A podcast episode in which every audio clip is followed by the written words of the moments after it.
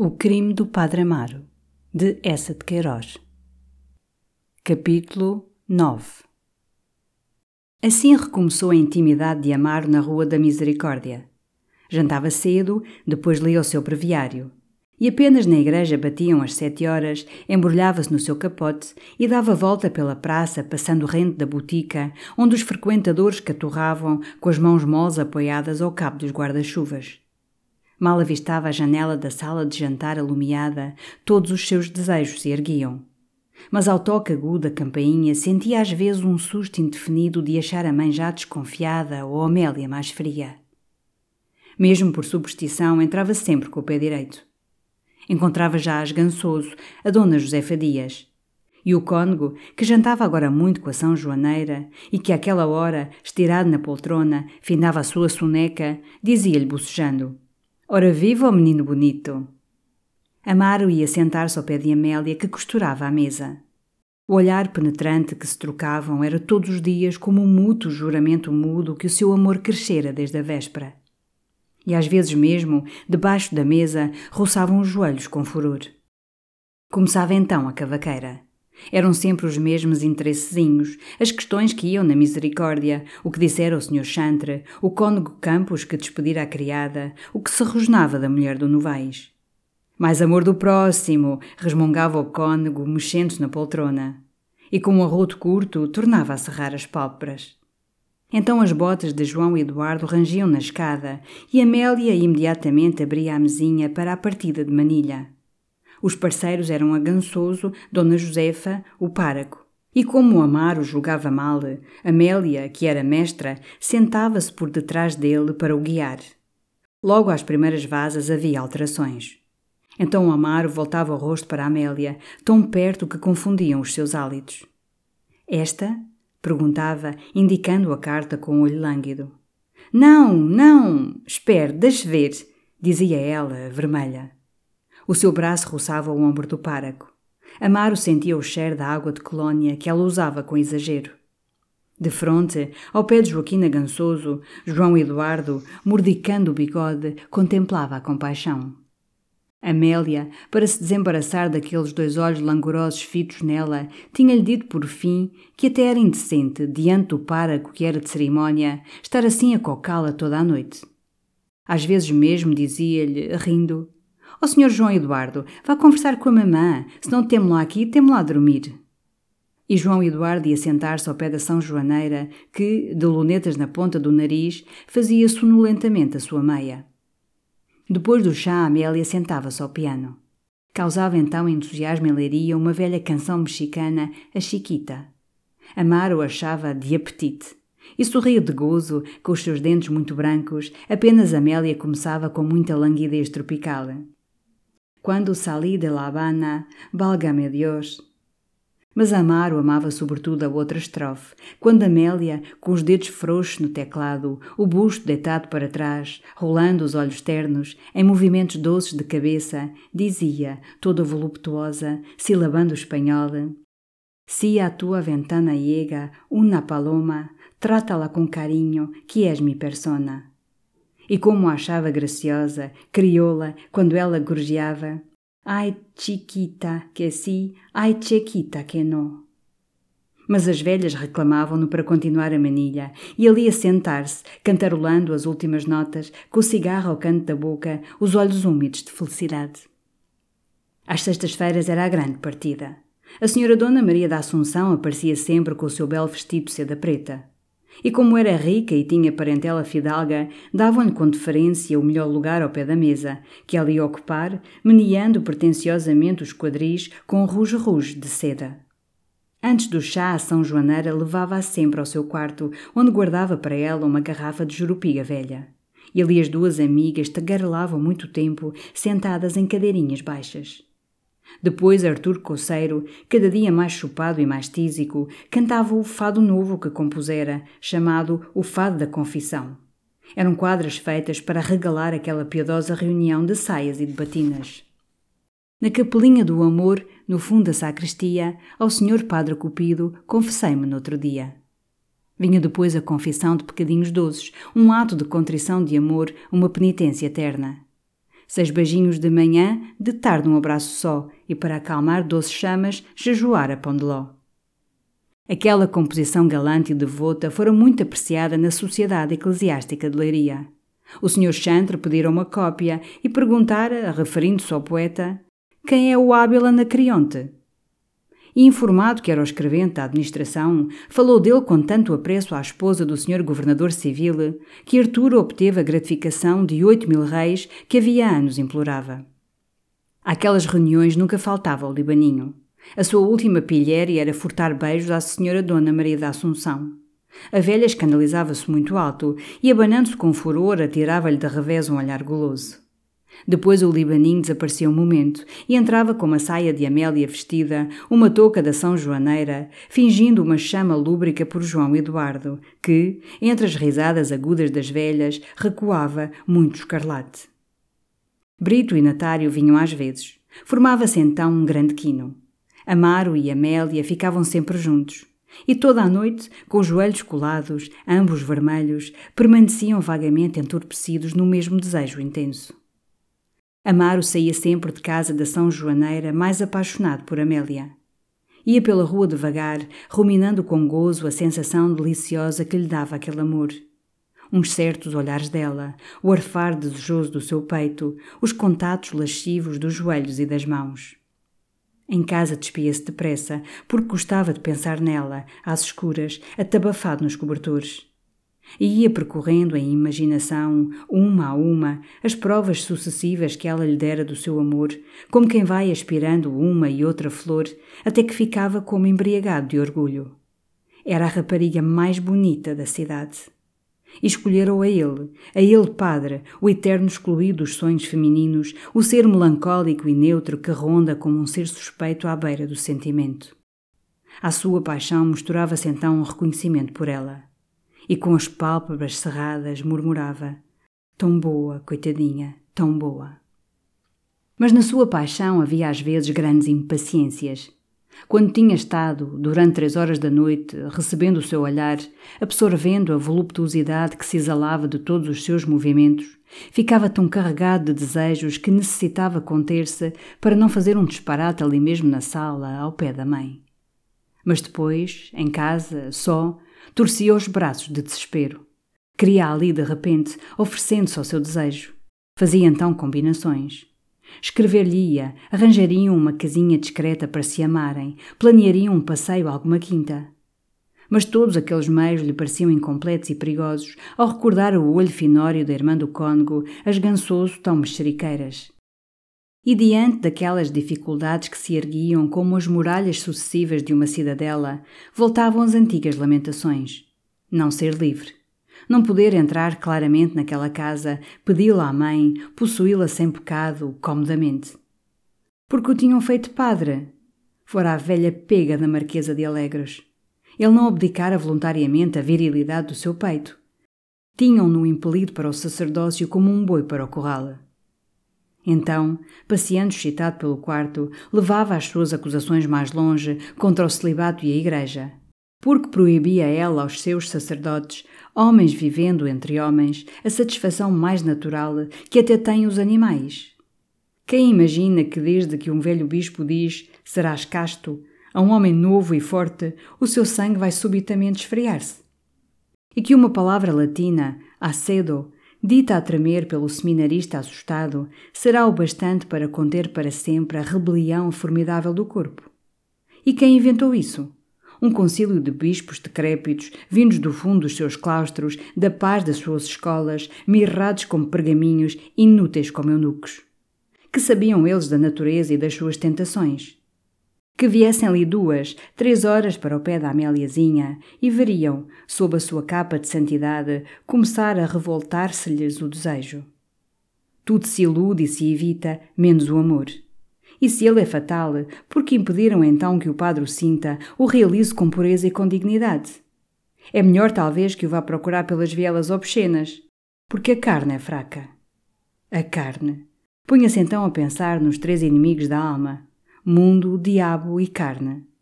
E apareciam à sua imaginação em três figuras vivas: uma mulher muito formosa, uma figura negra de olho de brasa e pé de cabra, E o mundo, coisa vaga e maravilhosa, riquezas, cavalos, palacetes, de quem lhe parecia uma personificação suficiente o Sr. Conde de Ribamar. Mas que mal tinham eles feito à sua alma? O diabo nunca ouvira. A mulher formosa amava-o e era a única consolação da sua existência. E do mundo, do Sr. Conde, só recebera proteção, benevolência, tocantes apertos de mão. E como poderia ele evitar as influências da carne e do mundo? A não ser que fugisse, como os santos de outrora, para os areais do deserto e para a companhia das feras. Mas não lhe diziam os seus mestres no seminário que ele pertencia a uma igreja militante? O ascetismo era culpado, sendo a deserção de um serviço santo. Não compreendia, não compreendia. Procurava então justificar o seu amor com exemplos dos livros divinos. A Bíblia está cheia de núpcias. Rainhas amorosas adiantam-se nos seus vestidos recamados de pedras. O noivo vem ao encontro, com a cabeça coberta de faixas de linho puro, arrastando pelas pontas um cordeiro branco. Os levitas batem em discos de prata, gritam o nome de Deus. Abrem-se as portas de ferro da cidade para deixar passar a caravana que leva os bens esposados. E as arcas de sândalo onde vão os tesouros de dote rangem, amarradas com cordas de púrpura sobre o dorso dos camelos. Os mártires no circo casam-se num beijo, sob o bafo dos leões, às aclamações da plebe. Jesus mesmo não vivera sempre na sua santidade inumana. Era frio e abstrato nas ruas de Jerusalém, nos mercados do bairro de David. Mas lá tinha o seu lugar de ternura e de abandono em Betânia, sob os sicômoros do jardim de Lázaro.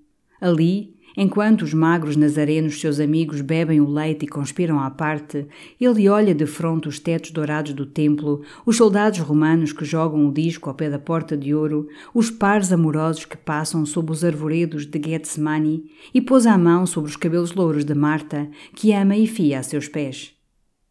O seu amor era, pois, uma infração canónica, não um pecado da alma. Podia desagradar ao Sr. Chantre, não a Deus. Seria legítimo num sacerdócio de regra mais humana. Lembrava-se de se fazer protestante. Mas onde? Como? Parecia-lhe mais extraordinariamente impossível que transportar a velha Sé para cima do monte do castelo. Encolhia então os ombros, escarnecendo toda aquela vaga argumentação interior. Filosofia e palhada. Estava dodo pela rapariga. Era o positivo. Queria-lhe o amor, queria-lhe os beijos, queria-lhe a alma. E o senhor bispo, se não fosse velho, faria o mesmo, e o papa faria o mesmo. Eram as três horas da manhã e ainda passeava no quarto, falando só. Quantas vezes João Eduardo, passando alta noite pela Rua das Sousas, tinha visto na janela do páraco uma luz amortecida. Porque ultimamente João Eduardo, como todos que têm um desgosto amoroso, tomara o hábito triste de andar até tarde pelas ruas. O escrevente, logo desde os primeiros tempos, percebera a simpatia de Amélia pelo páraco. Mas conhecendo a sua educação e os hábitos devotos da casa, atribuía aquelas intenções quase humildes com Amaro ao respeito beato pela sua batina de padre, pelos seus privilégios de confessor. Instintivamente, porém, começou a detestar Amaro. Sempre fora inimigo de padres. Achava-os um perigo para a civilização e para a liberdade. Supunha-os intrigantes, com hábitos de luxúria e conspirando sempre para restabelecer as trevas da meia-idade. Odiava a confissão que julgava uma arma terrível contra a paz do lar. E tinha uma religião vaga, hostil ao culto, às rezas, aos jejuns, cheia de admiração pelo Jesus poético, revolucionário, amigo dos pobres e pelo sublime Espírito de Deus que enche todo o universo. Só desde que amava Amélia que ouvia missa para agradar a São Joaneira e desejaria, sobretudo, apressar o casamento, para tirar Amélia daquela sociedade de beatas e padres, receando ter mais tarde uma mulher que tremesse do inferno, passasse horas a rezar estações na sé e se confessasse aos padres que arrancam às confessadas os segredos da alcova. Quando Amaro voltara a frequentar a Rua da Misericórdia, ficou contrariado. Cá temos outra vez o marmanjo, pensou. Mas que desgosto quando reparou que Amélia tratava agora o para com uma familiaridade mais terna, que a presença dele lhe dava visivelmente uma animação singular e que havia uma espécie de namoro. Como ela se fazia vermelha, mal ele entrava. Como o escutava com uma admiração babosa. Como arranjava sempre a ficar ao pé dele nas partidas de quino. Uma manhã, mais inquieto, veio à Rua da Misericórdia e, enquanto a São Joaneira tagarelava na cozinha, disse bruscamente à Amélia: Menina Amélia, sabe? Está-me a dar um grande desgosto com essas maneiras com que trata o Sr. Padre Amaro. Ela ergueu os olhos muito espantados. Que maneiras? Ora, essa? Então como é que quer que o trate? É um amigo da casa? Esteve aqui de hóspede? Pois sim, pois sim.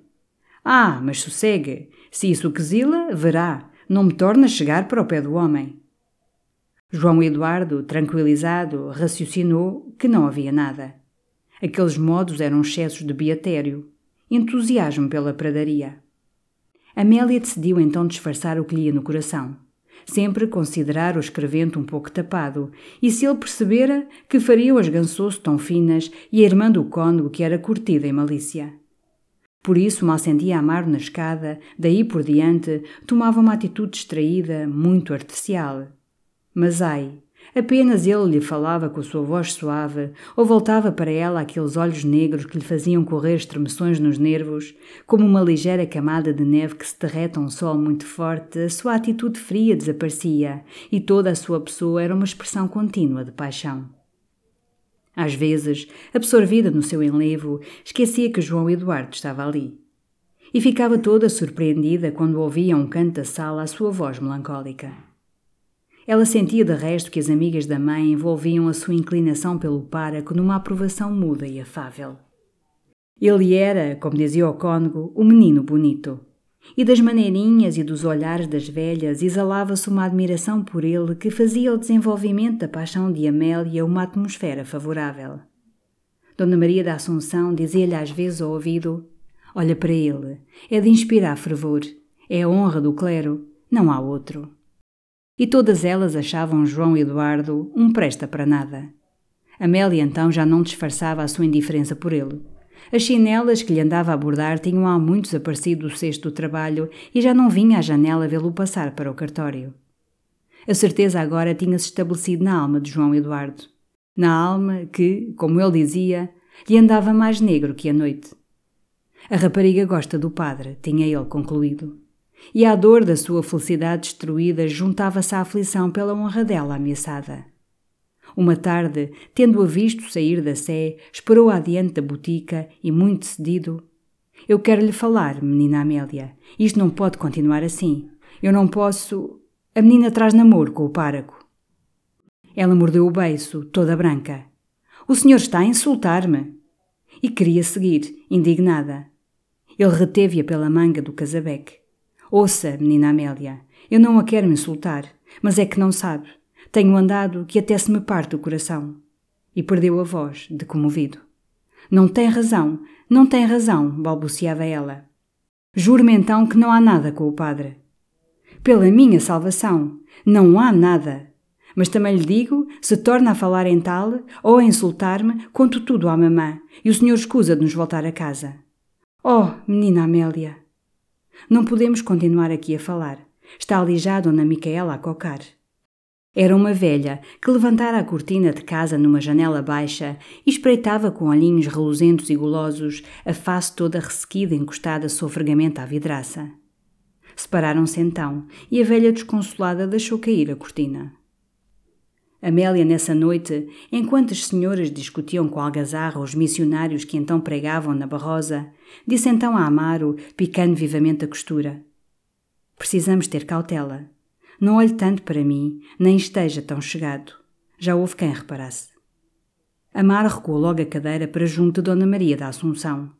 E apesar da recomendação de Amélia, os seus olhos não se despregavam dela, numa interrogação muda e ansiosa, já assustado que as desconfianças da mãe ou a malícia das velhas andassem armando escândalo.